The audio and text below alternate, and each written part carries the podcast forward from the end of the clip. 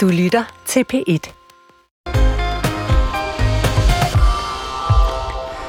Børnefattigdommen er faldende i Danmark, nu for femte år i træk. Alligevel så lever 47.200 børn i relativ fattigdom herhjemme. Det viser en helt ny analyse fra Arbejderbevægelsens Erhvervsråd. Nu foreslår Kirkens Kors her en ny lov, hvor regeringen altså skal forpligte sig til at reducere andelen af fattige. Så i dag der spørger vi, skal vi have en fattigdomslov i Danmark? Og har Danmark et decideret fattigdomsproblem? Jeg vil gerne høre om jeres erfaringer. Altså, kender du til at vokse op under et kår? Eller har du oplevet, at det kan være svært at få pengene til at række til mad, til husleje eller måske til fritidsaktiviteter til børnene? Så kan du ringe ind på 70 21 19 19, eller du kan sende en sms til 12 12.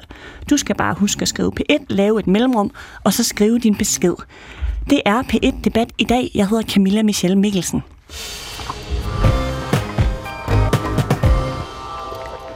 Jeanette Bauer, du er chef i Kirkens Kors her. Mm. Velkommen til. Tak. Du kæmper for en fattigdomslov i Danmark, hvor regeringen skal, skal forpligte sig til at bekæmpe fattigdommen. Hvorfor er det vigtigt? Jamen, det er jo vigtigt, fordi vi øh, ser i vores meget rige land, at der er rigtig mange mennesker, som har helt basale afsavn. De mangler mad, de mangler tøj, der svarer til årstiden. De mangler nødvendig medicin. nogen nogle tør ikke skrue op for varmen, fordi de ikke har råd til at betale. Og øh, der siger vi bare, at det er ikke værdighed i et øh, land, der er så rigt som Danmark. Og vi har set med øh, en, en lille grad af misundelse på klimaloven, som jo viser, at når man sætter et bindende mål, ja, så begynder man også at arbejde hen imod det. Så det her er et øh, forsøg på at få politikere i Danmark til at samle sig om, at fattigdom i Danmark, det er ikke værdigt, og det vil vi gerne gøre op med.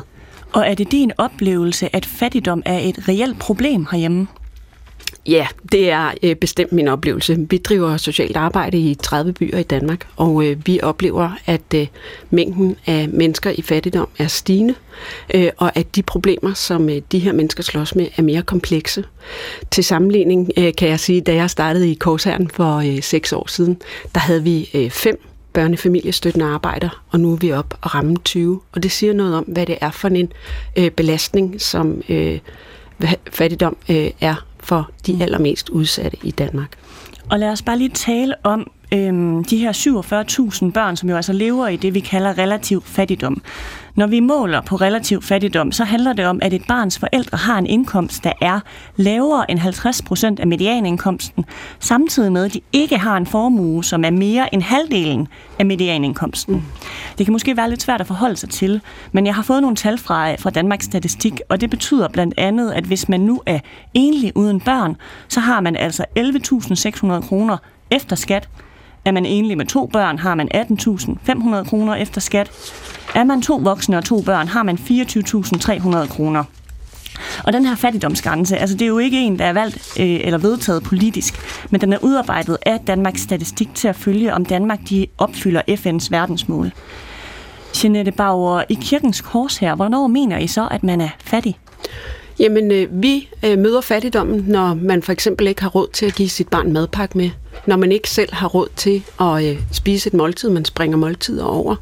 Når man øh, lever i en lejlighed, der er øh, befængt af skimmelsvarm, fordi man ikke tør tænde for varmen. Øh, og når man ikke har øh, sæsonsvarende tøj, når det, at lillebror øh, pludselig skal bruge en ny vinterjakke, det vælter øh, fuldstændig hele budgettet.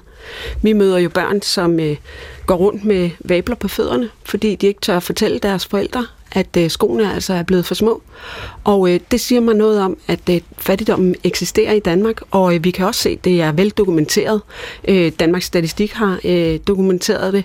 Rockwool-fonden, øh, Røde Kors har senest øh, dokumenteret det med en, med en afsavnsundersøgelse. Mm. Øh, vi er sådan set ikke i tvivl om, at vi kan læne os øh, ret massivt tilbage i, at det her øh, problem er veldokumenteret. Og vi møder det øh, til hverdag, og vi ser alle dets grimme konsekvenser. Og du siger, at det er et problem, der er veldokumenteret, men det er jo også dokumenteret, at det går den rigtige vej, fordi fattigdoms, øh, den relative fattigdom er faldet nu for femte år i streg. Mm. Altså, er der ikke nogen, der altid vil leve under sådan en grænse, som vi sætter? Altså, det er jo rigtig dejligt for de mennesker, som ikke længere kæmper med fattigdom. Men det vi jo også ser, og det vi har set af de seneste tal fra Danmarks Statistik, ja, det er, at øh, det er i bunden, der faktisk sker en, øh, en stigning. Og det siger mig øh, noget om, at den virkelighed, vi oplever i kirkens kors her med, at, at fattigdommen bliver mere og mere massiv, ja, det faktisk også afspejler sig i tallene. Mm. Altså, at de mennesker, der ligger i, i bunden af, af, af indkomstskalaen, om man så må sige, det er også dem, der, der er desværre i stigning.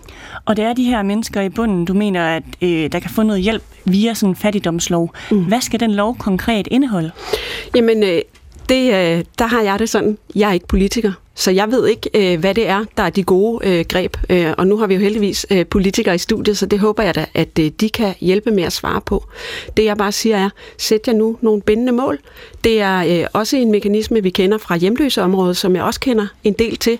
Det er jo, at øh, de kommuner, som for eksempel Aarhus, hvor Camilla er valgt, øh, når de øh, sætter sig et mål om, at, du, at de vil udrydde øh, ungdomshjemløshed i kommunen, ja, så lykkes det faktisk. Så kan vi se på tallene, at det rykker sig. Det samme gælder på klimaområdet område. Vi kan se, at når vi sætter os nogle politiske mål, ja, så arbejder vi for det, og så rykker det faktisk. Så jeg kunne have mange forslag, men, øh, men egentlig så har jeg lyst til at sige, at det er egentlig ikke mit job at definere. Det kunne sagtens være øh, skolemad, det kunne være at sænke moms på fødevarer, der kunne være masser af greb.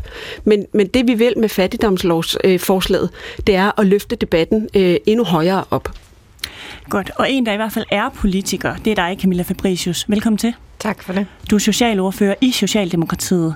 Hvad siger du til så et forslag om, at vi skal have en fattigdomslov et, lov i Danmark, som altså kan hjælpe dem, der lever øh, under fattigdomsgrænsen, altså 47.200 børn?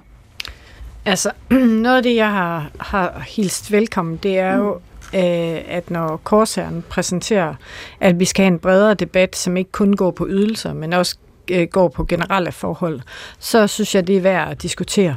Øhm, hvorvidt at vi skal have en lov, øhm, det er ikke afklaret med, det er Socialdemokratiet heller ikke afklaret med. Øhm, men, men det her med at kigge på, hvordan man samlet set går ind til et så alvorligt problem, at der er børn, øh, som lever under de forhold, som, som Janette her beskriver.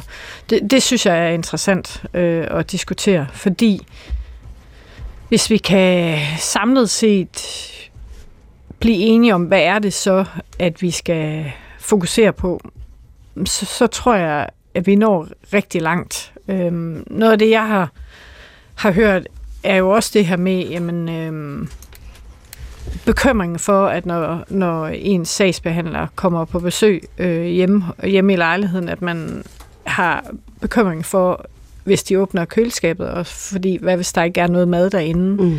Øhm, det, det er også noget af det, det jeg hører. Så, altså, hvis du spørger til, om, om vi skal om vi gerne vil melde os på banen på diskussionen, og, og det at kigge på, hvad det er for løsninger, så, så, så vil så jeg jo vil... sige, det er min det er jo min geschæft at gøre det. Du vil ikke afvise, at vi får en fattigdomslov i Danmark? Øhm, altså det, jeg siger, det er jo, nu er det her udspil kommet, øhm, og, øh, og jeg, jeg vil i hvert fald meget gerne diskutere, hvad kan det indeholde, hvor er det, vi skal lægge det, hvad er det, det skal, altså hvad er det, det eventuelt skulle Altså, hvad skal det stå på? Okay, og du siger jo, at du ikke er helt afklaret, så det kan jo være, at vi kan få en afklaring i dag, fordi øh, Victoria Valeskis, du står her også. Du er social- og beskæftigelsesordfører i Enhedslisten. Velkommen til. Mange tak.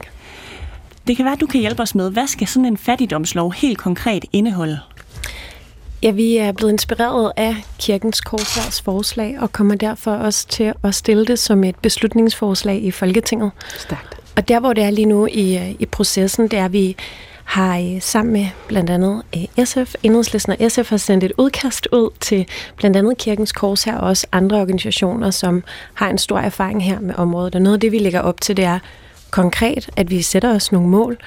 Det vil sige, at vi skal have reduceret antallet af mennesker, der lever i fattigdom i 2030, og så også sætter os målet for endeligt opgør i 2040. Og men også nogle andre ting, ligesom vi har Klimarådet, mm. der løbende evaluerer den politik, der kommer fra Christiansborg, at vi så også har et fattigdomsråd, som kommer til at kigge på den helhed, som der er i politikken, og også andre dele. Noget af det, vi har øh, foreslået også, det er, at der kommer en konkret handleplan, og her også med fokus på børnefattigdom. Mm. Så der er flere af de, de, de led, som øh, indgår i beslutningsforslaget.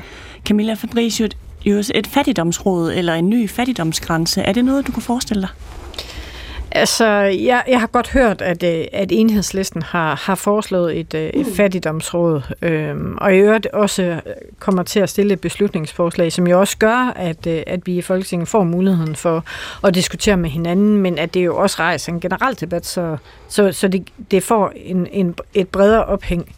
Øhm, jeg synes, det kunne være interessant at prøve at høre børnerådet, om de kunne være med til, at, øh, at det kunne være en opgave for dem. Altså fordi vi har et børneråd, og vi har et udsat råd.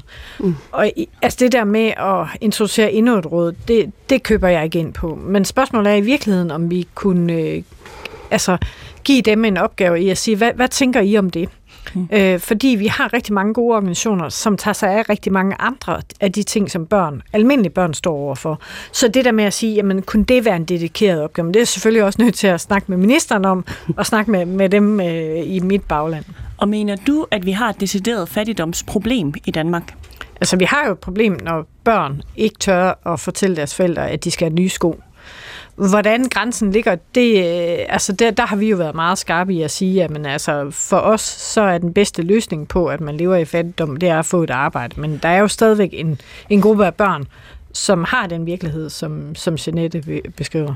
47.200 børn 47.200 børn, øh, de lever altså under den her relative fattigdomsgrænse. Er det et problem? Ja. Okay, godt. Jeg tager lige en sms her. Øhm, da jeg så en dokumentar, den hedder serien Børn på bistand, så slog det mig, at, det blev, at der blev røget utrolig mange cigaretter, og at der var utrolig mange kæledyr, og at der blev drukket utrolig mange dåsesodavand. Så på en eller anden måde, så kommer man jo længere væk fra fattigdom. Det kunne jo være, at man også skulle øh, lære at administrere sine penge. Det er altså Rasmus Askholm, der siger det. Camilla Fabricius, handler det om, at øhm, staten ligesom skal gøre noget for de relativt fattige, eller handler det om, at man ligesom selv skal tage et ansvar for sin økonomi? Hmm. Jamen altså, som socialdemokrat, så vil jeg jo altid lægge mig i midten om, at man kan ikke frasige sig sit øh, personlige ansvar. Men når der er strukturelle problemer, og vi kan se, at noget øh, er bredt forankret, jamen så skal der også strukturelle løsninger til, så du kan ikke sige, at det er det ene eller det andet.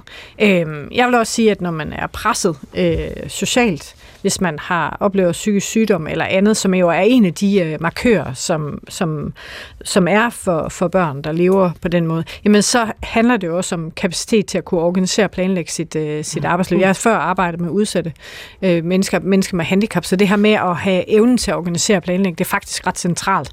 Derfor så er jeg også glad for, at vi faktisk har styrket gældsrådgivning, som er en af de parametre, man kan gå ind og gribe i. Er det din vurdering, at der er mange, der lever øh, under den her relative fattigdomsgrænse, fordi de er for dårlige til at organisere og planlægge deres økonomi? Det, det, det har jeg ikke øh, begreb om på den måde, men jeg, jeg synes slet ikke, man skal pege fingrene af de individuelle. Jeg synes, at vi skal hjælpe øh, folk på, øh, på en mere generelt måde, så det kan godt være, at der er nogen, der har det sådan, og jeg tror også, der er nogen, der har et andet liv. Mm. Okay. Og hvordan, og hvordan vil I helt konkret gøre det, Camilla Fabricius? For du mener jo, øh, måske, måske ikke en fattigdomslov er nødvendigt, men det er jo sådan, at vi har fået en ny kontanthjælpsaftale, der ifølge Økonomiministeriet ligesom løfter 4.000 børn ud af fattigdom. Det kommer bare først til at ske om 22 år. Ifølge den her aftale, så vil man så bruge 300 millioner kroner på gratis medicin til dem, der har brug for dem. Men ved siden af den aftale, så er der jo landet to andre aftaler, altså henholdsvis en øh, om arbejdspligt målrettet indvandrere og flygtninge, og så er der en forhøjet øh, genoptjeningskrav. Altså de aftaler, de betyder så, at 10.000 flere end i dag, de kommer på en markant lavere ydelse. Halvandet år, hvor der ligesom er et hul i ydelserne til dem, der lever under relativ fattigdom. Hvad gør vi ved det? Jamen altså, et nedslag, som, som du gør her omkring ydelserne. Altså, jeg står til fulde bag de aftaler, der er lavet. Jeg synes også, det er væsentligt at sige, at vi har lavet en, øh, en fuldt finansieret øh, plan for psykiatrien, hvor vi blandt andet har sikret, at man øh, kan få øh, diagnostiseret sine, sin børn. Og der er en lang række af de ting, som jo har betydning for den samme gruppe mennesker. Øh, jeg, jeg synes... Jeg synes lidt, at det er Altså, jeg, jeg synes faktisk, at det, der er stærkt for det udspil, som Kirkens Korspær kommer med, det er at kigge på, på, på det her, den her udfordring på en mere bred pensel. Hvordan er det for eksempel, når man er et barn, der lever med forældre, som har været indsatte? Hvordan er det at være et barn, der lever med en forælder, der er psykisk syg, eller et, et voldeligt forhold, eller, eller på den her måde en, en, måske en manglende evne til at organisere og planlægge sit liv? Altså, jeg synes, der er noget, en bredere pensel, vi er nødt til at have fat i her, og som jeg synes, forslaget rummer. Jeanette Bauer, Kirkens Korser. Jamen, øh, jeg glæder mig sådan set bare over, at, øh, at der står et, øh, et, øh, et medlem fra et regeringsbærende parti her og anerkender, at øh, det her det faktisk er et problem, og gerne vil gå ind i øh, diskussionen om, hvad skal vi egentlig gøre for de her stakkels mennesker. Og, og det, er jo, det, det er jo derfor, vi stillede forslaget. Det var fordi, vi kunne se som organisation, at her kunne der være en bane, hvor vi kunne samle bredt i Folketinget, for det her er ikke et partipolitisk spørgsmål. Det er et politisk spørgsmål, og det kræver en politisk løsning, og det kræver en bred politisk løsning. Så Men... det gør mig øh, faktisk rigtig øh, fortrøstningsfuld, fordi det handler grundlæggende om social retfærdighed, om værdighed mm. og om, hvordan mennesker i det her land skal have det. Men lige nu er der tre partier, der jo er med, altså der synes, at den her fattigdomslov er en god idé. Det er enhedslisten med Victoria Velasquez, der står her. Det er Alternativet, og det er SF. Så er det realistisk, tror du, at vi får sådan en fattigdomslov? Ja, det tror jeg faktisk, det er. Øhm, og det kan I må kalde mig håbløst naiv, øhm, men, øh, men, men det må jeg så leve med. Øh, den tort og den, lid, den, den lidelse må jeg tage. Hmm. Jeg tror faktisk, det er realistisk, øh, fordi jeg synes, jeg hører øh, faktisk bredt, og, og det er også derfor, at jeg gerne vil anerkende, at, øh, at Socialdemokraterne bider til bolle på diskussionen. Det synes jeg er rigtig vigtigt, fordi det er jo i de brede forlig, at vi øh, lykkes med at lave store samfundsomvæltninger i Danmark. Klaas Tejlgaard, du står også her i studiet. Det gør jeg. Du øhm, er debattør, og så er du journalist på 24 Lige præcis. Du har lyttet øh, lidt med. Hvad tænker du om det, vi hører her? Jamen, jeg synes, at øh, inden vi kommer alt for godt i gang, så, så bliver vi bare nødt til at, at sige, at relativ fattigdom er ikke fattigdom. Øh, altså, det er et Hvornår smart... er man fattig? Mm, altså, der skal man arbejde med en absolut fattigdomsgrænse, øh, hvor man for eksempel siger, at du vidderligt ikke har til at få brød på bordet. Når folk for eksempel får 24.000 kroner om måneden i ydelse, men ikke har råd til at købe mad til deres børn, så er det deres prioriteter, den er gal med. Så er det et kursus i privatøkonomi, det er et besøg af luksusfælden, der er behov for. Det er ikke flere af andre folks øh, penge, det er ikke højere ydelser, det er faktisk lavere ydelser, så man kan inspirere dem til at komme på arbejde og gøre det mere attraktivt. Og jeg synes bare, inden vi kommer alt for godt i gang og begynder nærmest at få åben mikrofon og få Socialdemokratiet med på at lave en fattigdomslov og alt muligt, så er det bare vigtigt at sige, at det er altså, øh, hvad kan man sige, det, relativ fattigdom er ikke et mål for fattigdom, det er et mål for ulighed når du går ind og siger, at det handler om øh, medianindtægt, og hvis du har under 50 øh, procent af den medianindtægten i Danmark, så er du fattig. Så er det ikke det, du måler. Du måler faktisk ulighed. Så det, vi har gang i her, det er ikke at bekæmpe fattigdom, det er lighedsmageri. Og det byder mig meget imod. Øh, og det er jo skal klart, vi have at, en fattigdomslov nej, i Danmark? Nej, det skal vi ikke. Selvfølgelig skal vi ikke det. Øh, man skal tage hånd om dem, som er reelt fattige, som ikke har mulighed for at forsørge sig selv. Det er ikke folk på kontanthjælp. Det er folk, som øh, altså hører til på mere permanente ydelser, og de skal selvfølgelig have et øh, vist niveau, så de kan leve værdigt. Og det mener jeg også, at ydelserne i dag, de er rigeligt høje, måske for høje i langt de fleste tilfælde. Ikke? Ja, og Klaas Tejlgaard, du snakker jo lidt om det her relativ fattigdom versus absolut øh, mm-hmm. fattigdom. Absolut fattigdom, det indebærer altså, at man ikke får dækket grundlæggende behov som mad, tøj, tag over mm. hovedet, og det er altså fastsat til 13 kroner om dagen. Skal man få 13 kroner om dagen, før at man er fattig. Men det er jo ikke i en dansk kontekst. Altså, det er jo øh, et internationalt mål, det der. Øh, det er sådan, hvor og hvornår man, synes du så, man er øh, fattig? Altså for eksempel kunne man tage Ydelseskommissionen, som har øh, kigget på det og sagt, altså, hvad er det niveau, man skal kunne leve et værdigt liv for. Og der ligger ydelserne i dag øh, fint i forhold til det niveau. Mm-hmm. Øh, og det, det synes jeg er udmærket. Altså, jeg har det sådan, hvis du, hvis du får, hvis du får øh, for eksempel som enig forsørger med to børn, får 21.000 øh, udbetalt øh, i kontanthjælp og andre ydelser, jamen så har du rigeligt. Så handler det om, du skal prioritere. Og i øvrigt er kontanthjælp, som er en stor, en stor del af dem, der er under den relative fattigdomsgrænse, der er 200.000 i alt, det er 47.000 børn, som vi lige hørte. Øh, en stor del af dem er på kontanthjælp. Det er en midlertidig ydelse. Det er okay, at du i en periode, når du er på en ydelse, hvor du lever for andre folks penge, ikke har en særlig høj indtægt. Det er meningen. Det er egentlig hænderne, interessant her. Fordi... Hænderne de flyver op herinde i studiet lige nu, for der bliver både sagt, at øh, man har nok penge, hvis man har de her ydelser, men der måske også skulle skæres i dem. Mm. Victoria Velasquez, er det den rigtige vej at gå?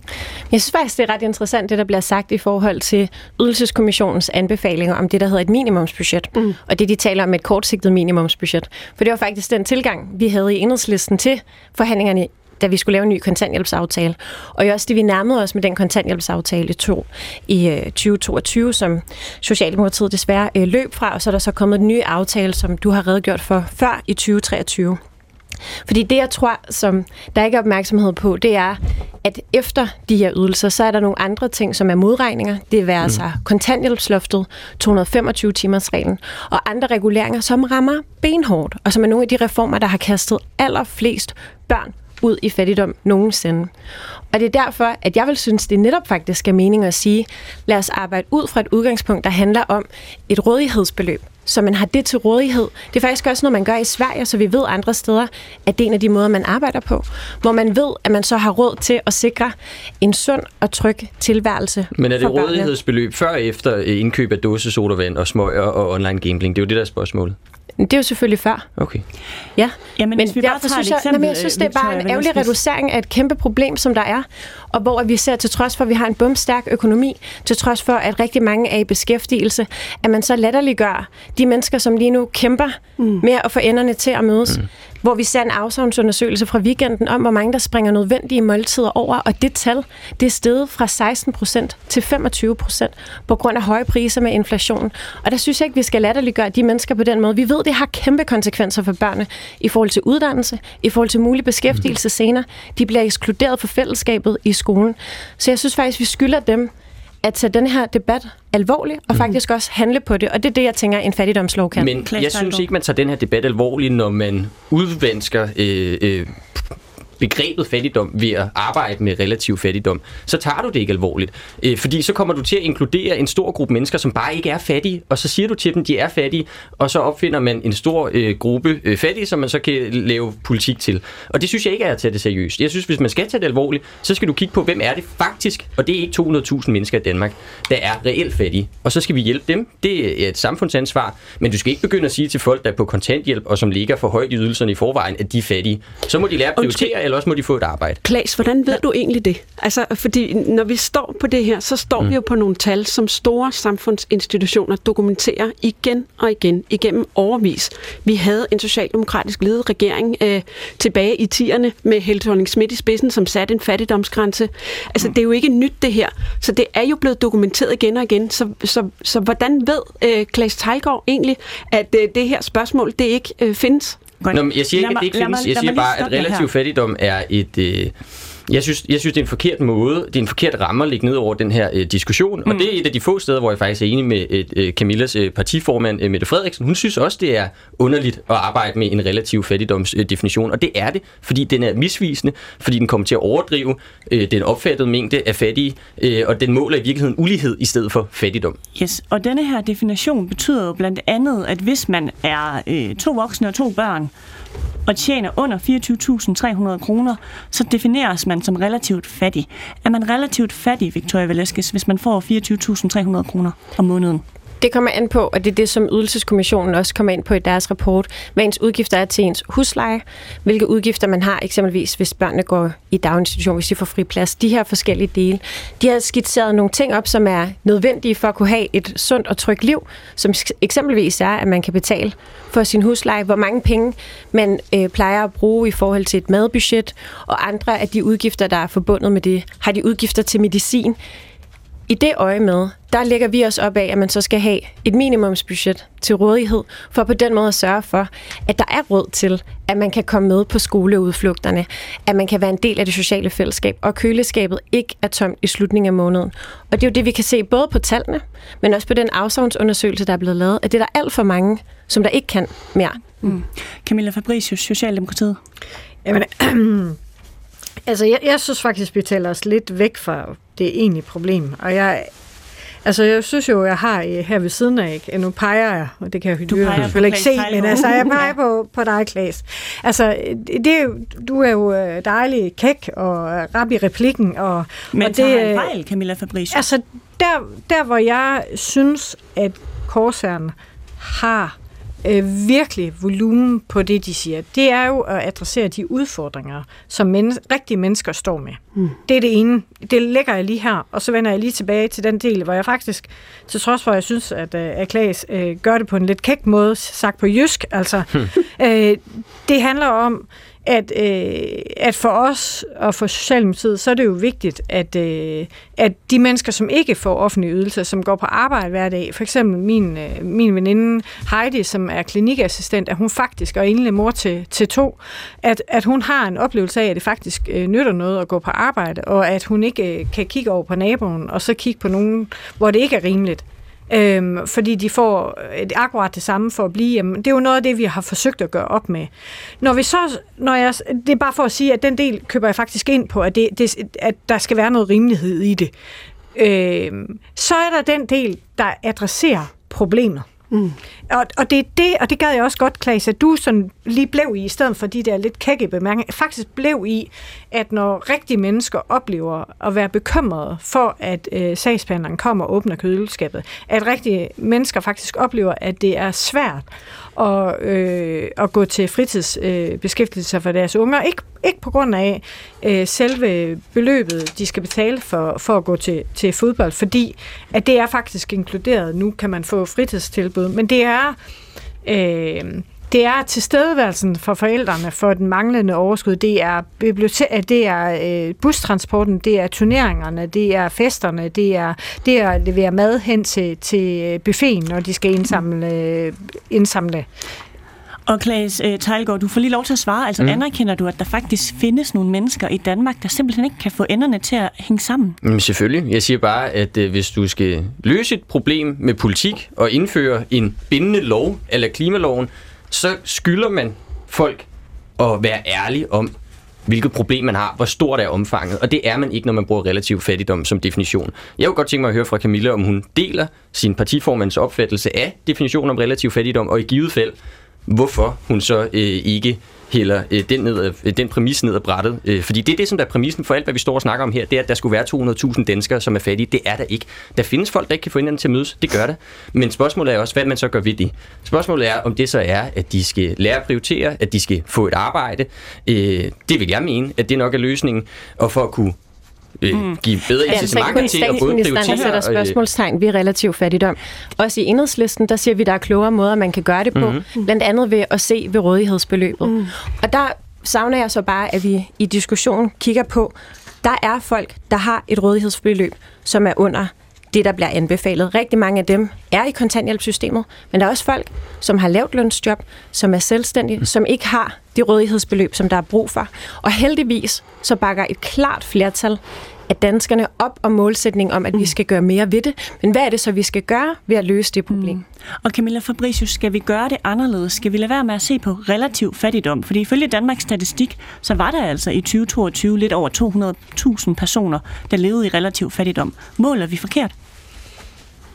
Altså, jeg, jo, jeg, jeg køber helt ind på min statsministers øh, undren til, til den her øh, måde at regne på, netop med det eksempel, jeg gav før. Mm. Og jeg, altså, jeg må også sige, at, altså, at der er noget for mig noget helt skævt logik, og det er der, hvor jeg faktisk også er enig med Klaas i at sige, at kontanthjælp er en midlertidig ydelse. Mm. Det jeg bare ser ude i kommunerne, er jo, at, øh, at de, man er der for alt for længe. Så der er jo noget på at få folk i arbejde. Mm. Der er noget på at se på at få dem over på den rigtige ydelse. Der er noget for at prøve at sige, hvad er det, der skal øh, være til fod. Altså sikre, at man har mentorer, og at der er socialrådgiver-timer nok, at der er ordentlig gældsrådgivning, at der er ordentlig PPR. Og de ting har vi jo i gang med at tage fat i. Så når jeg siger, Klaas, at jeg gerne vil diskutere det her, så er det faktisk alt det andet, de peger på. Og mm. bindende klimamål handler jo også om, hvad gør individet? Mm. Hvor kan du handle? Hvad for nogle anbefalinger er der ind? Der er selvfølgelig også noget på benhård tal, men der er også noget på en række andre ting, og det er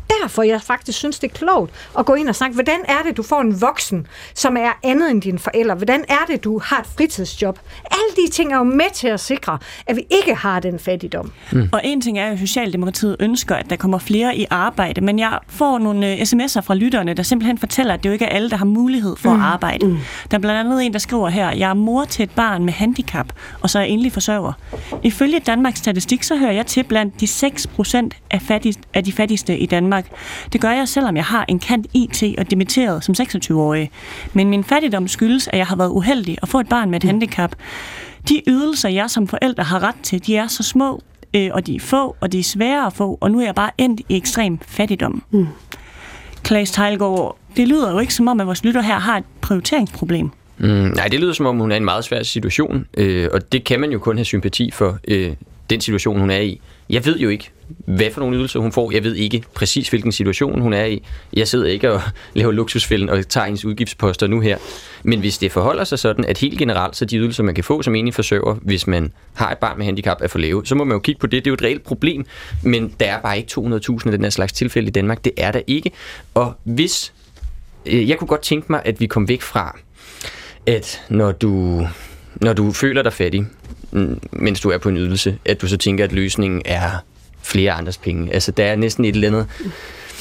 Og det er ikke specifikt til lytteren er, her. Er, men er det din men, oplevelse, men, men, at du altså, tror, at de fleste de tænker, jamen, lad os få nogle flere penge Nej, når slikket står på bordet, så tager man det. Når der er en høj kontanthjælpsydelse, øh, så kommer man til at tage den. Øh, der er i, næsten ikke noget så uendeligt som grådigheden efter andre folks penge. Slet ikke i et system, som vi har i Danmark, hvor der er så høje ydelser, at det er fristende at være på ydelser i stedet for at tage et arbejde. Det, som jeg godt kunne tænke mig, det var, at man fik lavet hele systemet om, så hun ikke var afhængig af statens nåde, vores lytter her, at vi havde forsikringsordninger i stedet, som hun kunne have tegnet, så kan man sige, så kan, det bliver en lang diskussion om, hvordan man så skal lave det, men det er sådan en vej, jeg gerne vil have, hvor at hun ikke skulle øh, råbe op ind i et program, og så skulle det være nogle politikere, der delte nogle nådeskader ud til hende, men hun fik ansvaret i egen hænder med en forsikringsordning, og at vi fik ændret kulturen der er i Danmark omkring det her. Jeanette Bauer, Kirkens Kors her. Ja, fordi nu er debatten kommet lige præcis derhen, hvor øh, vi i Kirkens Kors her øh, ikke ønsker, den skal være, øh, nemlig at handle om øh, tal. Den skal handle om mennesker, og den skal handle om, hvordan mennesker i det danske samfund, et af verdens rigeste lande, skal have det. Og det, øh, der er vi nødt til at løfte os op over øh, små egne moraliseringer og synsninger om, hvordan og hvorledes det skal være. Jeg kan sige, fra den hverdag, jeg er i hver dag i det sociale arbejde, at alle mennesker vågner op hver dag og ønsker, at de kunne være fuldstændig ligesom alle mulige andre. Der er ikke nogen, der øh, drømmer mm. om, øh, eller har som livstrøm at komme på en offentlig ydelse. Der er ikke nogen, der har som livstrøm at falde igennem systemet. Og vi er alle sammen, Klaas, kun tre livskriser væk fra at være øh, på bunden af samfundet. Og det er den solidaritet, som øh, danskerne viser os i den undersøgelse, som vi jo har lavet øh, i forbindelse med, at vi stillede det her forslag. Ja, der er faktisk en stor solidaritet i befolkningen. Mm. Danskerne vil gerne hjælpe. Danskerne siger også til politikerne, hjælp nu med at løse det her problem. Og det er sådan set bare den, øh, det budskab, som vi har i Kirkens Kors her. Lad os nu løfte os ud af øh, alle de her, øh, undskyld mig, med lidt småmoraliserende øh, debatter om, hvordan man skal leve sit liv. Altså, de fleste øh, liberale, øh, tror jeg egentlig, vil, vil øh, stå til deres dødsdag og sige, det skal staten ikke øh, blande sig i. Det skal jeg heller ikke blande mig i. Men det, jeg skal blande mig i, og det, som jeg vil stå på til hver en tid som øh, chef i Kirkens Kors her, det er en diskussion om, hvordan skal mennesker have det i det her samfund? Mm. Hvad er social social retfærdighed. Hvad er en værdig tilværelse, også for de mennesker, som har det aller værst? Og der kan vi bare sige, at lige nu, der ser vi, at øh, den tilværelse, som mennesker på bunden af det her samfund og nedenunder bunden af det her samfund lever, den er ikke værdig, det er ikke acceptabelt, og det er ikke socialt retfærdigt. Jeg vil bare ja. sige, at du overser en ting her. Øh, når vi Klaas, jeg, stopper, dig, jeg stopper dig lige her, Klaas, fordi jeg kunne godt tænke mig at høre fra Camilla Fabricius, fordi vi hører altså fra Jeanette Bauer og Kirkens Kors her, de forhold, vi har i dag, er ikke værdige. Jamen det er, altså, det er jo sådan set derfor, jeg er gået ind i studiet for at gerne ville diskutere det her. Er nøjagtigt de øh, præmisser, som Jeanette og Korsnæren stiller op her. Det er jo netop for at gå fra øh, øh, øh, diskussioner om, om ydelser til at diskutere noget, noget langt mere generelt.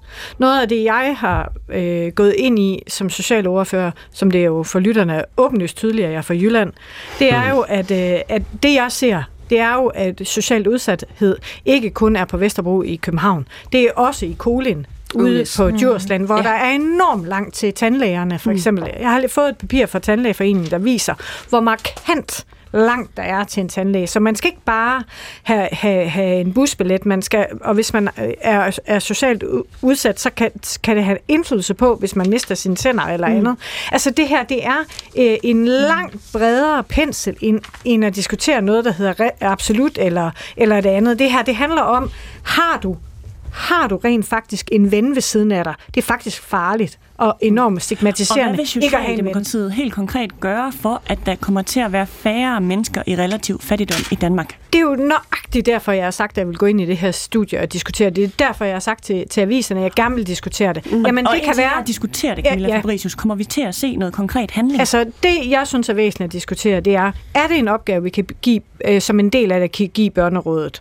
Er det, øh, kan vi forfølge tallene, for eksempel på ensomhed? Vi er nødt til at kigge på, på, PR, på PPR. Vi er nødt til, og den her lytter, der kom ind her, hele handicapområdet, det har vi sat os for øh, med regeringen at sige, at det er vi nødt til at kigge på. Der er en stor klump, hvor det, hun præsenterer der, det er jo den oplevelse. Så ja, selvfølgelig skal vi gøre noget. Mm. Selvfølgelig. Godt. Der er en masse hænder her i studiet, men jeg vil bare lige byde velkommen til nogle lyttere først, fordi der er altså flere, der har ringet ind. Den ene, det er dig, Connie Lis Hansen. Velkommen til. Ja, mange tak for det. Connie, hvad tænker du om det, du hører i studiet i dag? Jeg har hørt det hele, selvfølgelig hørt tit radio, og jeg synes, det er en meget ensidig diskussion. Ja, hvad savner du, Connie? Jeg mener, der er to former for fattigdom. Der er den åndelige fattigdom. Den bliver overhovedet ikke omtalt. Nej. Det gør vi slet ikke i de danske medier overhovedet. Du skal til tyske og italienske medier for at forstå, hvad åndelig fattigdom kan være. Den anden er så økonomisk fattigdom. Øh, og øh, og den, det er jo den, I diskuterer. Ja, Connie, hvis vi lige bliver her ved den økonomiske fattigdom, er det så din oplevelse, at vi har et problem i Danmark? Ja, jeg har været sygeplejerske i mange år, og helt nede på jorden og kender en masse mennesker, arbejder i i, øh, i Røde Kors i øvrigt, og har også arbejdet andre steder. Jeg er 72 år, så jeg er fuldt i øh, så mange, mange år. Øh, og jeg synes, det er, øh, det er et generationsproblem. Hvordan det? Det er det på den måde, at også der er gamle, om så må sige, når man er 72 år, så man op i, har oplevet rigtig mange, øh, hvad skal vi sige, optur og nedtur i, i, igennem det danske samfund, og også i verden i øvrigt.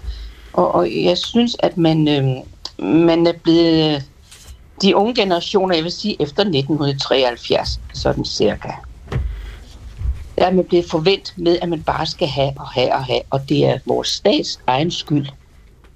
Fordi vi, er blevet sådan. ved med at give ydelser, tænker du? Ja, mm. det er det altså. Hun har tænkt videre over, hvad, hvad, ja.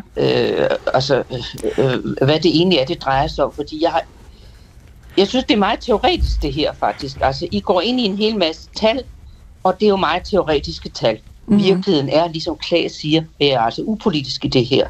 Det prøver jeg at være. Men helt nede på jorden der er der rigtig, rigtig mange, der snyder og svindler. Okay. Men Connie, hvad synes du så er løsningen? For du siger jo, der er faktisk et problem med fattigdom. Er løsningen ja, jeg synes, så... den åndelige fattigdom, den er næsten okay. større. Mm. Ja. Men jeg okay. synes faktisk, at jeg har en væsentlig pointe her. Jeg har skrevet åndelig fattigdom ned på min lille seddel foran mig, og jeg synes, du har en væsentlig pointe, fordi det er det, vi skal gøre noget ved det. Vi skal gøre noget ved, at der findes danskere, som når de kommer på en ydelse og synes, den er for lav, så har de ikke de kan ikke tænke sig til, hvordan de kan få et arbejde. De kan ikke tænke sig til, hvordan de selv med eget ansvar kan bringe sig ud af den situation, de er i. Og derfor så bliver det sådan noget systemblindhed, hvor man bare råber efter nogle politikere, og de skal kræve nogle flere penge op i skat, og så skal vi sende dem til mig. Det er ja, den åndelige fattigdom, der er problemet her. Det er helt rigtigt. Den nye sociallov kom i 1973 eller 75, det kan jeg ikke huske. Men, men det er jo også nedværdigende altså, øh, for mennesker, vil jeg synes. Men det, de har jo ikke oplevet så meget andet selv. Det er bedst at have noget at sammenligne sig selv med og også have nogen, der bakker en op omkring ting og siger, nu skal mm. du høre min skat, nu skal du fandme resten høre, hvad det her, du skal vise dig noget. Connie, det tør vi ikke i Danmark. Tusind tak, fordi du ringede, Connie. Ja. Jeg vil lige, det, jeg vil lige sende altså dit spørgsmål videre herind, fordi Klaas er jo i hvert fald med dig her, men lad os også bare lige høre fra Victoria Velasquez fra Enhedslisten. Victoria, hvad tænker du om Connie? Hun, altså, hun ringer jo ind og siger, at der er et problem, men åndeligheden er også et problem. Ja, åndelig fattigdom. Ja, altså jeg må sige, jeg synes også, det er et problem her i, i studiet, hvis man ikke synes, det er konkret og kan sætte sig ind i, at der er børn, der øh, går i for små sko, eller hvor der ikke er råd til vinterstøvlerne, eller et barn, jeg talte med for nylig, som øh, havde øh, våde sokker endnu en gang, fordi der er huller i de mm. vinterstøvler, og der ikke er råd til at betale til nogle nye. Hvis man ikke synes, det er meget konkret, men er for teoretisk, at nødvendige måltider bliver sprunget over, altså det må jeg bare sige, det synes jeg er hamrende konkret. Mm. Og jeg det, tror, problemet er også, at det er anekdotisk. Undskyld. Det er ikke anekdotisk. Ja, jeg står her med en enorm veldokumenteret rapport. Den kommer hvert eneste år. Jeg vil meget gerne give dig den mm. bagefter. Der er enormt meget evidens og forskning, der netop viser de her forskellige dele. Og jeg mener egentlig også, det er åndelig fattigdom, hvis man mener, at den nedre grænse skal være sultedød. Mm.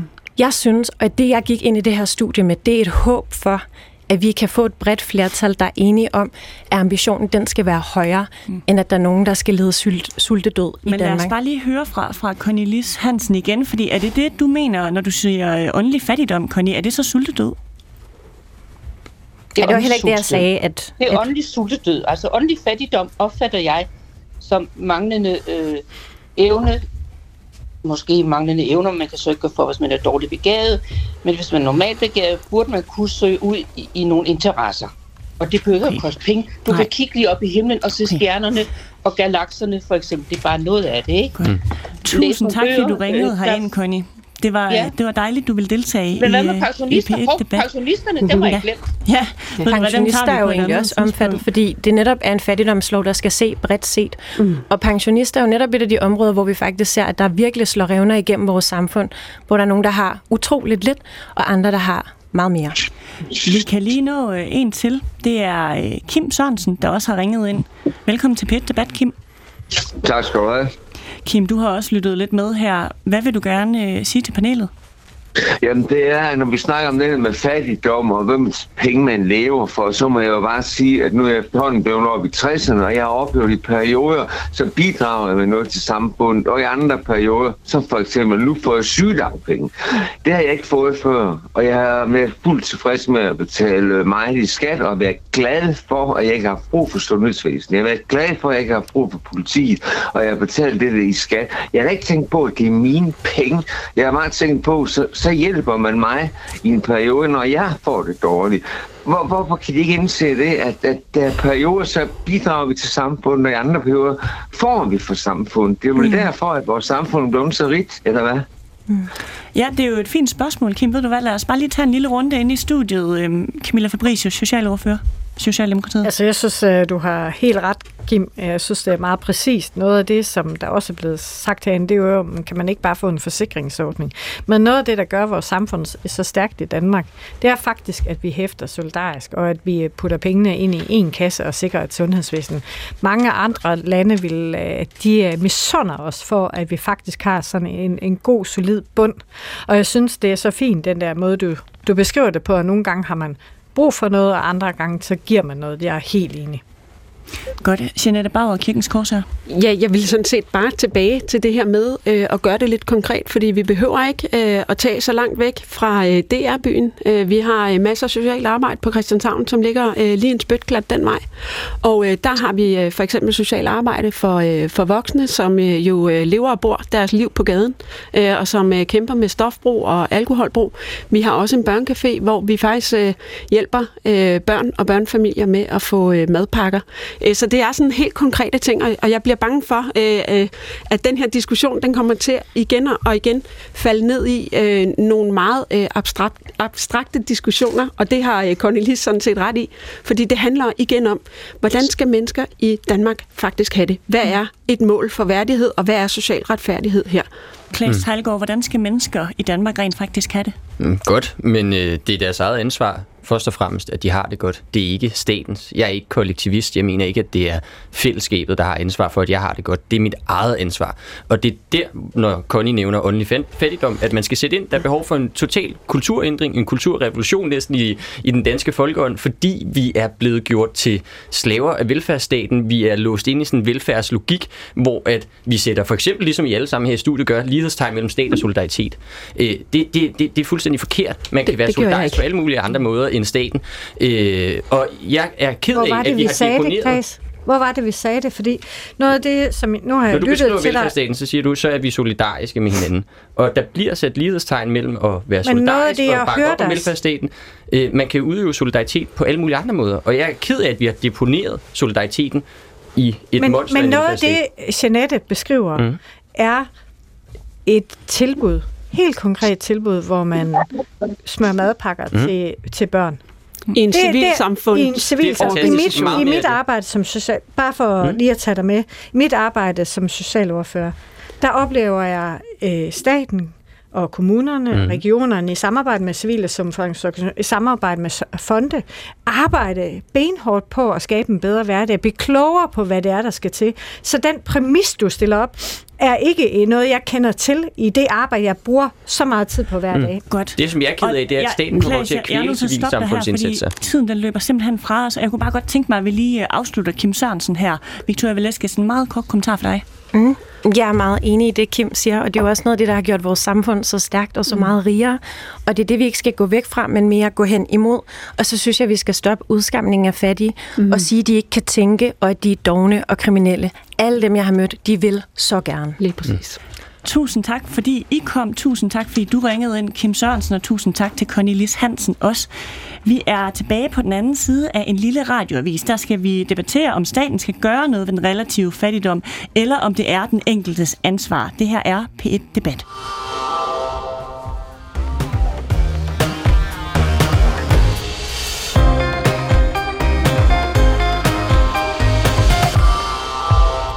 Danmark vokser 47.200 børn op i relativ fattigdom, og hjælper vi dem, så hjælper vi os selv. Det vurderer Tænketanken Kraka i en ny analyse, hvor de har regnet på, hvad vi som samfund kan vinde ved at investere i målrettede sociale indsatser over for børn af fattige forældre. Men skal staten gøre noget ved den relative fattigdom, eller er det den enkeltes ansvar at løse de økonomiske udfordringer? Jeg vil rigtig gerne høre om jeres erfaringer. Kender du til at vokse op under trænge kår, eller har du oplevet, at det kan være svært at få pengene til at række til mad, til husleje, eller måske til fritidsaktiviteter til børnene? Så ring ind på 70 21 19 19. Du kan også sende en sms til 12 12. Du skal bare skrive P1, lave et mellemrum, og så sende din besked. Det er P1 Debat i dag. Jeg hedder Camilla Michelle Mikkelsen.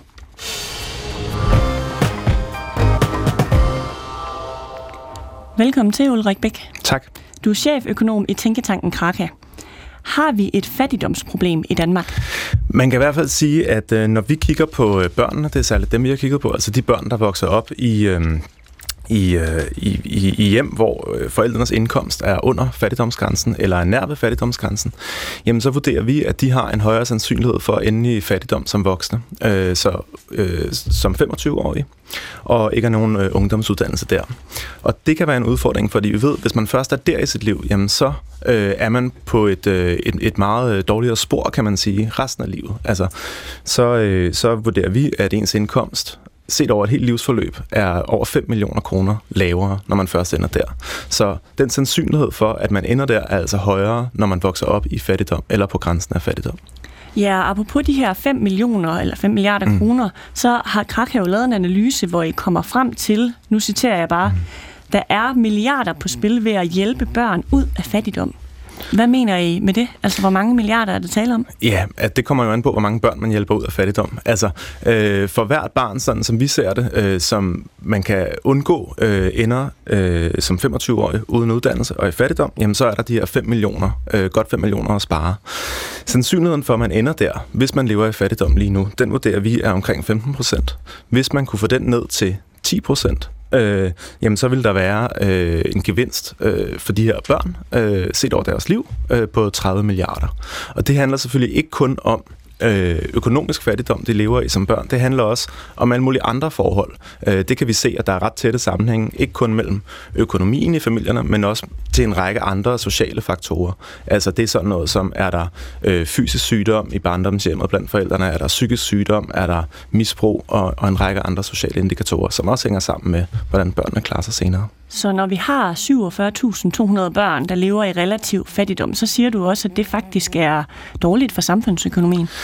Øhm, altså, det vi har lavet beregningen på her, det går egentlig på de enkelte børns økonomi, men det hænger selvfølgelig meget tæt sammen med samfundsøkonomien, fordi den ekstra indkomst, som vi, øh, vi, vi kan se, der kommer, hvis man ikke er i fattigdom som 25-årig, det er i høj grad fra beskæftigelse, og det er også godt for samfundsøkonomien, ja. hvis flere er i beskæftigelse og færre er på, på overførsler.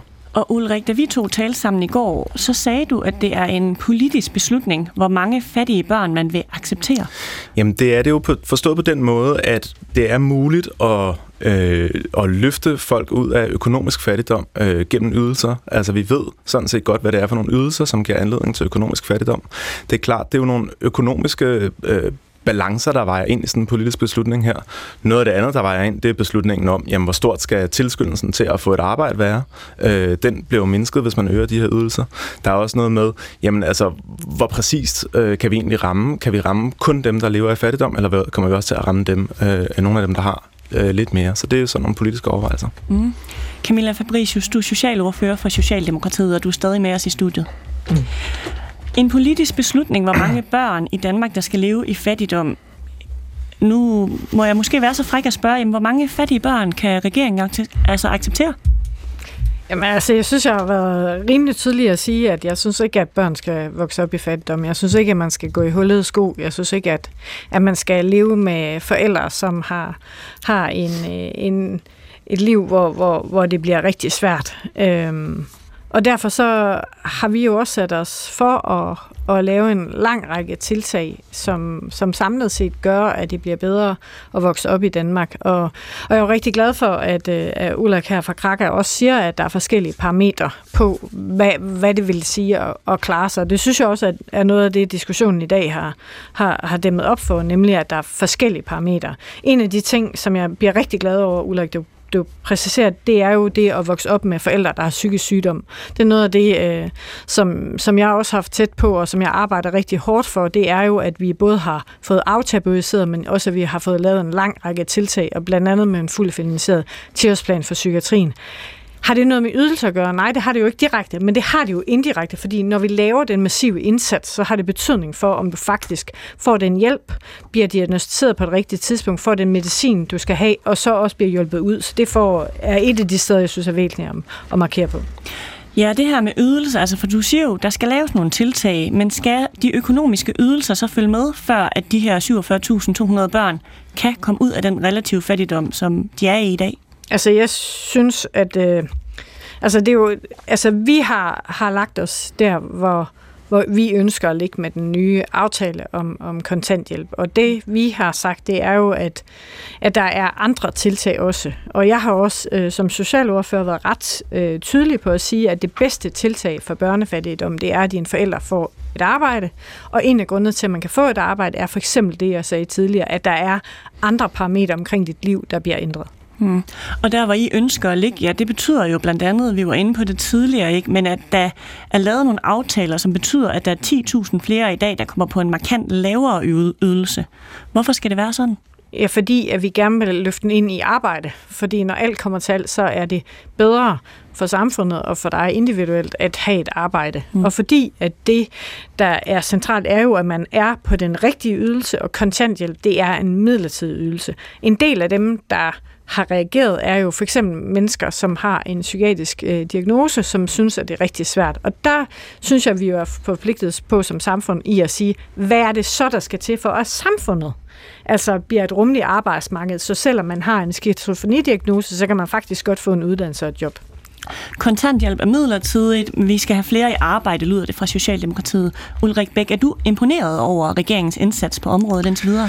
Øhm, altså man kan i hvert fald sige, at øh, vi står i den situation lige nu, at øh, der har været høj inflation. Priserne, prisstigningerne har været høje. Det betyder, at priserne er høje. Det betyder, at det, som man kan købe for, øh, øh for en given ydelse, er faktisk blevet mindre. Øh, så står vi også i den situation, at nu falder her fra, øh, fra, fra årsskiftet, så falder øh, den midlertidige inflationshjælp væk. Øh, inflationen er selvfølgelig ikke så høj mere, men priserne er jo stadig rigtig høje. Øh, og så er det rigtigt, øh, som der bliver sagt, at, at den nye kontanthjælpsaftale kommer til at, at hive nogle børn ud af øh, fattigdom igen. Øh, der, er, der går dog lige et stykke tid, inden den kommer. Altså den træder først i kraft om halvandet år, så der er lige en periode her på halvandet år, hvor man egentlig ligger lidt et andet sted, end man har gjort før, og man også kommer til øh, senere. Og er det problematisk, mener du? Altså, det betyder i hvert fald, øh, som, sådan som vi ser det, at der kommer til at være flere, der lever i fattigdom, og flere børn, der lever i fattigdom. Mm. Så hvad skal man gøre for at komme fattigdommen til livs? Jamen, som sagt, så er det jo egentlig ret simpelt. Øh, hvis man fra politisk hold gerne vil gøre noget ved det, så, handler det, så, så, så, så kan man gøre det ved at kigge på ydelserne. Men det er jo rigtigt, fuldstændig rigtigt, som der også bliver sagt, at øh, en langvarig løsning er at, at få, øh, få, få, få, få nogle af de her mennesker i beskæftigelse det er ikke så, ikke så nemt nødvendigvis. Vi kan også se, øh, det går jo rigtig godt øh, øh, i økonomien, øh, så dem, og, der, og det betyder også, at der er en del, der er kommet i beskæftigelse. Det er formentlig også noget, der gør, at fattigdommen er faldet i år øh, i forhold til, øh, til, til det, vi opgjorde det sidste år. Øh, og så vil jeg også sige, det hele handler jo ikke om økonomi. Noget af det her handler også om nogle af de andre forhold, der gør sig gældende i de her familier. Øh, så det, og, og vi har jo kigget meget på det for børnene, og der handler det jo også i virkeligheden om at sige, jamen, der er nogle familier her, der står med nogle udfordringer, og dem kan man, man kan selvfølgelig arbejde på at fjerne dem, men man kan også arbejde på at afbøde den effekt, de har for børnene øh, med forskellige indsatser. Men det er heller ikke nemt, så der er ikke noget, der er nemt her, øh, sådan som vi ser det. Mm. Og er det din oplevelse, at det er den rigtige vej at gå, altså at vi kigger på længere sigt, og så kan det godt være, at der lige er halvandet år her, hvor der altså er nogen, der simpelthen ikke får den ydelse, de er vant til? Altså, man kan i hvert fald sige, der er jo nogle ret klare konsekvenser, også her i den mellemliggende periode, altså det næste halvandet år. Altså man kan sige, halvandet år ud af et børneliv er jo selvfølgelig en vis tid, så, så ja, jeg synes egentlig, det kunne være interessant at høre, hvorfor at der skal være det her, øh, det her gap her, øh, det her mellemrum på halvandet år. Det kan du da få lov til at svare på, Camilla Fabricius, socialordfører altså, fra Socialdemokratiet. Altså, noget, altså jeg vil jo øh, blankt sige, at jeg er jo socialordfører, så, så mine kompetencer ligger jo på de indsatser, vi laver på socialområdet, og det, vi har lavet på psykiatriområdet, og det med ydelser, det var der, hvor vi kunne lande. Altså, det var en bred aftale, som var, var det, vi kunne blive enige om. Og det, det bliver det svar, jeg kan give. Øhm, jeg vil jo sige, at, øh, at der er jo... Altså, jeg synes også, det er interessant det der med at sige, at man, hvis, hvis vi har givet en midlertidig inflationshjælp på noget, hvor inflationen så falder. Altså, det er jo igen, hvad så med markedet, hvis priserne bliver ved. Men altså, der vil jeg jo også sige, at hvis inflationen falder, og det er koblet op på inflationen, så synes jeg sådan set, det er meget rimeligt, at man justerer ned. Det er det samme, vi har gjort i forhold til julehjælpen, hvor vi har sagt, at sidste år var der rigtig mange, der havde brug for julehjælp. Den her gang kan vi se, at der også er en del, og derfor er vi forhøjet, men det bliver stadigvæk en midlertidig forhøjelse, fordi at det er jo ikke der, vi skal sætte ind. Øh, vi skal jo sætte ind ved varig beskæftigelse. Ulrik Bæk fra Krake. Jeg tænker bare, umiddelbart tænker økonomisk set, så må man give øh, inflationshjælp, ikke fordi prisstigningerne er høje, men fordi priserne er høje. Eller, øh, og priserne er jo stadig høje, uden at ydelserne er fuldt med. Eller hvad tænker du om det? Jamen, det, det rummer da et gab, og det handler jo også om de prioriteringer, øh, man er nødt til at lave som politiker, og det er jo der, hvor vi har, har lagt det nu. Øh, hvis, hvis der bliver et øget, en øget udfordring, så har det jo været sådan, så er vi jo nødt til at kigge på det, og så kan man prioritere det. Det har vi gjort med julehjælpen. Mm. Er det nok? Det ved jeg ikke, men, øh, men jeg synes, det er en væsentlig forøgelse. Lotte Kofod, du er medlem af kommunalbestyrelsen i Frederiksberg Kommune for SF. Velkommen til. Tusind tak. Skal staten tage ansvar for at mindske den relative fattigdom? Selvfølgelig skal staten det. Øhm, og vi har også, som der bliver sagt her, et kæmpe problem her øh, de næste halvandet år. Jeg synes selvfølgelig, det er lidt ærgerligt at høre øh, en repræsentant fra regeringen stå og sige, at der ikke er nogen løsning på det. Så derfor er jeg også glad for, at SF foreslår, at vi laver en, øh, en skattefri check øh, og holder hånden under de her omkring 14.000 familier, som øh, lige nu øh, har fået den hjælp, der stopper her til, til januar. Fordi er det et det, svigt fra regeringens side?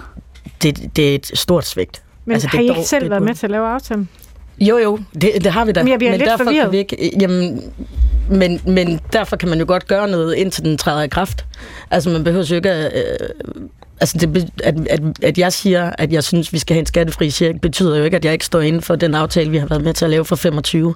Jeg vil bare gerne have, at vi finder en løsning for men, de her familier. Lotte Kofod, hvorfor skrev I under, hvis du faktisk er utilfreds med, at de, vi efterlader halvandet års øh, gap? Fordi vi da håber på, at øh, regeringen kan komme til, øh, til fornuft, og vi kan finde løsning for det her halvandet år, så vil jeg sige, at der er også rigtig mange gode ting og svar i den aftale. En af dem er, at vi går fra en midlertidighed til, at vi laver, øh, hvad hedder det, et tillæg til enlige forsørgere, og det går til, altså der kommer 2.700 per måned, mm. øh, hvor det var øh, 8.500 tidligere om året.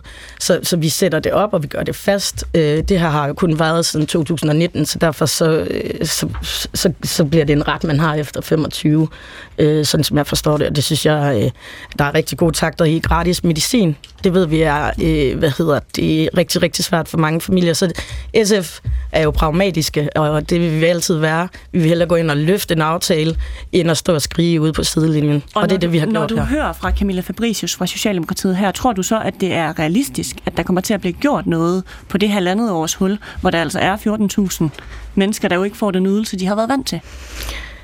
Det håber jeg af hele mit hjerte. Vi ved, øh, vi ved øh, hvad der sker. Vi kan tallene. Øh, vi står lige nu med rekordmange, der søger julehjælp. Vi, øh, vi står, og vi kender tallene. Øh, så selvfølgelig håber jeg, at man kommer til fornuft, og man, man, er, man finder en løsning. Det er vi i hvert fald øh, klar til i SF. Klaas Tejlgaard, du er debattør og journalist på 24-7, og du er her også stadigvæk. Mm. Du mener jo, at man skal placere et ansvar hos individet. Mm. Skal staten også gøre noget for at hjælpe børn ud af relativ fattigdom? Ja, de kunne sætte ydelserne ned, så deres forældre øh, har større incitament til at få et arbejde, fordi det er sådan, folk kommer ud af fattigdom. Altså som det er lige nu, så de fleste af dem, som ligger under, og igen, det er vigtigt at understrege, den relative en relativ fattigdomsgrænse, og det er altså, synes jeg, stadig en misvisende måde at tale om fattigdom på, og lave en relativ fattigdomsdefinition, men det er bare lige vigtigt at pointere. Men hvis man skal løfte folk ud af fattigdom, så skal man have dem i arbejde. Mm. Og når ydelserne er så høje, som de er, så er det ikke lige så attraktivt at tage et arbejde, som det bør være. Så hvis staten skal gøre noget, så er det at skære- i ydelserne, så forældre kommer i arbejde, så børnene også kommer ud af fattigdom. Så man får det her med, at du tager et individuelt ansvar, i stedet for, at det bliver sådan en snak, hvor vi deponerer ansvaret for, hvad andre folk får i øh, løn hver måned hos staten. Det er ikke statens ansvar at sikre dig en særlig løn. Du har ikke krav på en særlig løn. Du har ikke krav på en særlig indkomst. Det har du ikke. Du skal selv gå ud og skaffe dig den indkomst. Hvis du ikke kan, så skal du selvfølgelig have understøttelse. Det er derfor, vi trods alt har en stat. Det var jo en Men- midlertidig hjælp, Lotte Kofod, så er det ikke fair nok, det Klaas Tejlgaard, han står og siger her? Ja, det ved, jeg ved ikke. Altså, jeg, jeg bliver sådan lidt træt, fordi jeg, okay. jeg er jo skadet af virkeligheden, og jeg har for eksempel arbejdet med øh, som sagsbehandler øh, og afklaret til førtidspension og, og flexjob. Det er jo også de mennesker, vi snakker om her. Det er jo ikke kun folk på kontanthjælp, det er også folk på ressourceforløbsydelse. Så det er jo netop dem, du selv, selv står og siger, der skal have hjælp. De syge, mange af dem, har det dårligt og ved at blive afklaret. Øhm, dem er der mange af i, i, i, i hele det system. Så hvad er det, du vil have? Altså, det er jo lige præcis det, som der, er- det, er det, det er de mennesker, vi står og snakker om, som du selv står øh, og siger, øh, skal have hjælp. Så, så, så selvfølgelig skal de det. Øhm, og der har været en midlertid, at vi går, vi har et gap her på halvandet år, betyder jo ikke, at vi ikke kan gøre noget. Mm. Øhm, Men jeg tror, du misforstår mig så, fordi at jeg er helt åben over for, at der er nogen, som ikke kan forsørge sig selv, fordi de er syge. Det kan enten være psykisk eller somatisk, at de har en lidelse, som gør, at de ikke kan forsørge sig selv. De skal selvfølgelig have en værdig ydelse. Mm. Punktum. Men den store gruppe af dem, som ligger under den relative fattigdomsgrænse, det er folk på kontanthjælp. Det er en midlertidig ydelse, som du skal være på i virkeligheden imellem jobs. Den skal ned, så folk kommer hurtigere i arbejde, så det bliver mere attraktivt at tage et arbejde, og så kommer de også ud af fattigdom. Så kommer de ud af i hvert fald relativ fattigdom. Jeg synes ikke, man er fattig, hvis man på kontanthjælp for eksempel får 24.000 øh, om måneden, så, så tror jeg godt, man kan klare sig. Så den, det er den ydelse, der skal ned. Jeg snakker ikke om, at man skal øh, øh, sådan... Øh, jeg tror, Victoria, hun fik øh, nærmest insinueret tidligere, inden hun gik, at øh, jeg gik ind for, at folk skulle lide sul- sultedøden, eller det var i hvert fald yderste konsekvens af det, jeg mente.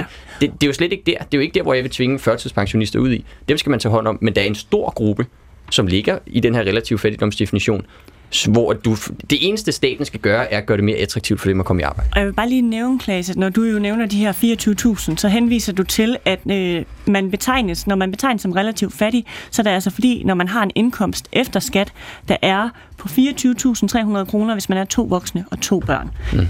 Øhm, jeg har også bare lige en lille sms her, Den er, det er fra Marie. Hun skriver, aldrig kan det blive et barns ansvar at være sin egen lykkesmed, eller at deres forældre er blevet syge, misbrugere eller noget andet. Det er snæversynet på den ufede måde at simplificere det til den enkeltes ansvar. Det er decideret uvidende og virkelig uempatisk. Jeg tror, Klaas Tejlgaard, den er måske rettet mod dig. Det tror jeg, du har ret i. Det er en klassisk misforståelse og en klassisk anklage øh, for folk, som tillægger øh, mennesker med mine holdninger og onde hensigter. Øh, jeg synes ikke, der er noget uempatisk at sige, i, at hvis du kan arbejde, så skal du, og det er et ansvar, du har som forælder over for dine børn. Det er selvfølgelig aldrig barnets ansvar, at øh, forældrene kommer i arbejde. Det er aldrig barnets ansvar, hvad forældrene tjener og den slags.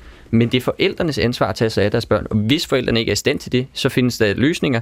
Men det er først og fremmest forældrenes ansvar. Jeg synes, det er Øh, jeg synes faktisk, det er uempatisk, eller usympatisk i hvert fald, at antage, at folk ikke, altså at forældre, som forældre er flest, ikke kan tage det ansvar på sig. Det kan de godt. Og hvis folk er syge, så er det noget andet så er det reelt. Men det er altså ikke alle, der er på kontanthjælp. Det er ikke alle, der ligger under relativ fattigdoms, den er relativ fattigdomsgrænse. Det er en gruppe på 200.000 mennesker. Det er ikke alle der, der er så syge, de ikke kan arbejde. Det er det simpelthen ikke. Lotte Kofod, SF. Ja, men jeg synes, det, det er lige præcis, vi ender altid her. Ikke? Og vi ender altid der, hvor vi snakker om, øh, hvad hedder det, øh, ydelser og alt sådan noget. Jeg vil bare egentlig gerne snakke om, hvordan vi får de her 47.000 børn ud af fattigdom. Ja, hvordan gør vi det? Og det gør vi ved, at vi får lavet en handleplan for, hvordan vi skal gøre det, især ude i kommunerne og regionerne og så videre. Og så stopper vi lige den der tanke med, øh, at, øh, at man bare kan gå ud og tage et arbejde, hvis man er på kontanthjælp eller sådan noget. Det er også et system, der sejler i forhold til, at vi har syge mennesker, der er på midlertidige ydelser, som burde og, og være andre steder i systemet, og der, det skal vi virkelig Det er også også et kigge system, på. der skaber klienter til sig selv. Det, øh, jeg har været sagsbehandler i et jobcenter, jeg har aldrig skabt nogen klienter. Øh, det, det kan jeg simpelthen afvise. Øh, og så skal vi have en fattigdomsgrænse, så vi har noget at snakke ud fra som øh, defineres her, altså som en dansk fattigdomsgrænse, som ikke kun er, er de tal, vi har fra Danmarks Statistik og, øh, og den her OECD-grænse. vi skal simpelthen have noget, noget fast, øh, vi kan snakke ud fra, øh, når Klaas han kommer og siger mærkelige ting, øh, om at øh, folk bare lige kan skaffe sig et Jeg øh, vil sige, arbejde og så vi er uenige, og også ideologisk uenige, og har også øh, forskellige erfaringer øh, og erfaringsbaggrunde. Men at sige, at jeg siger noget mærkeligt, mm. det synes jeg er unfair, bare fordi vi er uenige. Jeg synes ikke, at du siger nogle mærkelige ting, selvom vi er stærkt uenige. Det er så modtaget. I får lige en lille pause herinde, fordi så lad os lige komme ud i Danmark. Der er nemlig en hel masse, der har ringet ind faktisk. Og en af dem, det er dig, Kirsten Rasmussen. Velkommen til. Ja, tak. Øhm, jeg vil simpelthen sige, at jeg har ofte undret mig over, hvorfor vi ikke tager lidt ved lære af vores langt klogere nabolande, Sverige og Norge. Jeg ved godt, at vi geografisk er meget forskellige, men de har for eksempel i Sverige, hørte jeg for nylig, skolemad til børnene. Mm. Øh, jeg ved ikke, om det går til en vis aldersgrænse. Plus de har langt lavere moms på sunde mød fødevarer. Hvorfor i alverden starter, starter vi dog ikke der? Jamen, det er da et fint spørgsmål, Kirsten. Ved du hvad, jeg tager det lige med ind i studiet. Vi kan jo passende starte hos dig, Camilla Fabricius, øh, socialordfører i Socialdemokratiet.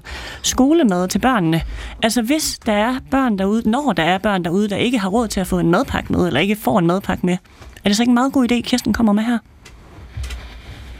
Jeg, tr- jeg tror faktisk, altså, øhm, der var yngre og var meget idealis- øh, idealistisk DSU'er, ville jeg klart have sagt, at selvfølgelig skal vi det. Så tror jeg, at min mange år i øh, kommunalpolitik og, og som skolelærer og på en skole, har været mere kritisk over for det synspunkt. Og det er jeg, fordi at hvis man skal lave skolemad, så skal man også lave ordentlig skolemad. For skolemad i sig selv er ikke, er ikke en løsning. Det kan man se fra England, hvor man har haft det i rigtig mange år, hvor det har været med til at understøtte ulighed, hvor det har været med til at understøtte usund, øh, usunde vaner. Øhm, så, så grebet er ikke alene det. Kan vi ikke investere i, i ordentlig skolemad, så altså sådan så, at der bliver kommer nogle grøntsager og noget øhm, protein på bordet, som er, er sundt for børnene? Altså, altså jeg, jeg, jeg synes, at det er, en, det er meget langt fra at tale om fattigdom i Danmark, fordi at det her, det vil være et tiltag, hvor man går, synes jeg, langt ind over familiens øh, eget øh, valg på, hvad, hvordan er det, min familie skal være. Mm. Der er øh, muligheder på rigtig mange skoler, at man kan tilvælge øh, at købe skolemad. Der er også muligheder for, at man kan få nogle sociale ordninger. Der er, der er en del øh, skoler i de udsatte boligområder, hvor man kan se det her er et generelt problem, hvor man har arbejdet med for eksempel at servere morgenmad. Øhm, jeg synes ikke, der er noget entydigt på det, men måske øh, Ulrik og, og Kaka har, har noget mere data på det. Jeg har prøvet at forfølge det, ja. og jeg, jeg, jeg kan Men ikke lad os se... da lige spørge ja, Ulrik Bæk og Krake. jeg er i hvert fald nysgerrig. Uh, vi har ikke kigget præcis på skolemad, uh, det har vi ikke, men altså, man kan sige generelt, når vi tænker uh, fattigdom og børnefattigdom, så er skolemad det er måske ikke det mest målrettede tiltag. Uh, mm. Der er mange børn uh, i Danmark, og det er kun cirka, hvad der svarer til en i hver uh, skoleklasse, trods alt, som, uh, som, som vokser op i fattigdom. Og skolemad vil jo være for alle, så der kan være rigtig mange gode effekter af det. det jeg er sikker på, at der er nogle, øh, nogle, nogle, nogle gode undersøgelser af det, øh, også for alle de andre børn, men, men ja, det skal okay. man nok lige undersøge. Kirsten, øh, det blev et svar til dig. Tusind tak, fordi du ringede ind til P1 Debat. Og lad os da bare hoppe øh, direkte videre, fordi der er også en, der hedder Lars, der har ringet ind. Du ringer fra Kolding, kan jeg se. Velkommen til, Lars. Ja, hej. Hej så. Hvad vil du gerne sige? Jamen, øh, tak fordi jeg kom igennem. Ja, Øhm, velbekomme. jeg er altså på ressourceforløb, og min kone hun øh, har et øh, lavlønsjob. Øh, vi, har, vi har fire børn, så, så pengene de er, de, de er ikke store hjemme hos os. Altså, det, det, det er sådan, at vi skal tænke om medicin, tandlæge, gaver og sådan noget. Altså, det, vi er ikke der, hvor der er, vi er ude og bede om hjælp endnu, men altså, vi, vi skal i hvert fald tænke gevaldigt over alting. Det er grund til, at jeg ringer, det er egentlig bare, fordi jeg blev sådan ret irriteret over at høre det der med åndelig fattigdom og alt det der, fordi det, det, det lider vi altså ikke af i vores hjem. Altså, og, og min situation, det er ikke noget, vi... Altså, jeg har bedt om, kunne jeg tage et job i morgen, så gjorde jeg det med glæde, men jeg bliver fastholdt i et ressourceforløb nu på tredje år, ikke? Øh, I stedet for at lade mig komme over på en førtidspension, som alle læger, specialister osv. siger, jeg skal. Men, men jeg bliver fastholdt, fordi man finder et eller andet hår i suppen, et eller andet, fordi så kan man lige finde på noget for at fastholde mig. Så, mm. så det, jeg gerne vil have, at, at, at der kommer ud af det her i dag, det er egentlig altså, at, at, at, at kigge på at få folk over i de rigtige ydelser og systemer og gøre noget der, og så måske fremrykke det her med øh, de her lønstigninger, der har været ude i samfundet, og så få fremrykket dem, sådan så det er, at det også kan komme over på, på, på øh, hvad hedder det, overførselsindkomster osv., fordi at, at, at, at det er sgu svært for mange, som ikke bare kan tage et job. Ja. Altså, øh, og, og, og man definerer jo det samfund, man er i, på at kigge på, hvordan man behandler dem, som ikke kan og, og, og har det dårligst. Ikke? Altså, så, ja. Godt. Jamen Lars, tusind tak, fordi du ringede ind. Lad os lige prøve at spørge øh, Camilla Fabricius fra Socialdemokratiet. Hvorfor kan vi ikke gøre det bedre, så folk for Lars han altså kan komme på førtidspension? Jamen altså, vi har jo faktisk også i øh, Folketinget været enige om, at vi skal gøre noget ved det her. Altså, jeg kommer fra Aarhus, og der har rådmanden for sociale forhold beskæftiget faktisk gået ind og sagt, at hvis det er, at det er åbenlyst, at man har brug for en pension i stedet for et øh, afklaring til job, mm. jamen så skal ressourceforløbet altså ikke gå ud over tid. Og det har han faktisk haft stor succes med. Og det er noget af det, vi har kigget på. Øh, hvordan giver det mening? Det vil, jeg, det vil jeg virkelig gerne rose. Og det er jo noget af det, vi, vi, vi tager med ind. Og så synes jeg også, den her med, med lavtlønsgrupperne, nemlig at sige, hvordan er det, vi sikrer, at de, de øh, får øh, også, at skattelettelserne rammer dem, og at man får hævet øh, deres indkomster. Og det synes jeg sådan set understøtter, at Lars' fortælling her understøtter øh, den diskussion, vi har haft her i dag. Og så vil jeg bare sige, at den sidste ting, det er, jeg, jeg er helt enig, helt enig om, at det handler om, at man er indplaceret på den rigtige ydelse. Godt. Vi skal lige have en øh, kort kommentar fra dig, Lotte Kofod, fordi tiden den løber Det er simpelthen det bare sådan i rart at høre en, socialdemokrati, øh, en fra Socialdemokratiet sige, at, at hun ønsker, at, at skattelettelserne også rammer i bunden. Øh, I forhold til, hvad der sker lige nu, der er det jo i toppen. Så det synes jeg da, at vi skal arbejde videre med. Det lyder da som en rigtig dejlig ting. Men det var da en dejlig måde at, at slutte på. Tusind tak, fordi du ringede ind og, og sørgede for den gode stemning, Lars. Du må have en rigtig dejlig dag. Det er godt. Tak. Tak. Godt. Jeg ved du hvad, jeg vil også sige tak til alle jer, der er kommet herind. Klaas Tejlgaard, øh, Camilla Fabricius, Lotte Kofod og Ulrik Bæk. Og tusind tak til jer, der har lyttet øh, med, og tak til jer, der har ringet og skrevet ind. Det her program, det blev øh, til med hjælp fra Frederikke Ernst og Christian Flækner Gravholdt. Jeg hedder Camilla Michelle Mikkelsen. Tak, fordi du lyttede med. Gå på opdagelse i alle DR's podcast og radioprogrammer. I appen DR Lyd.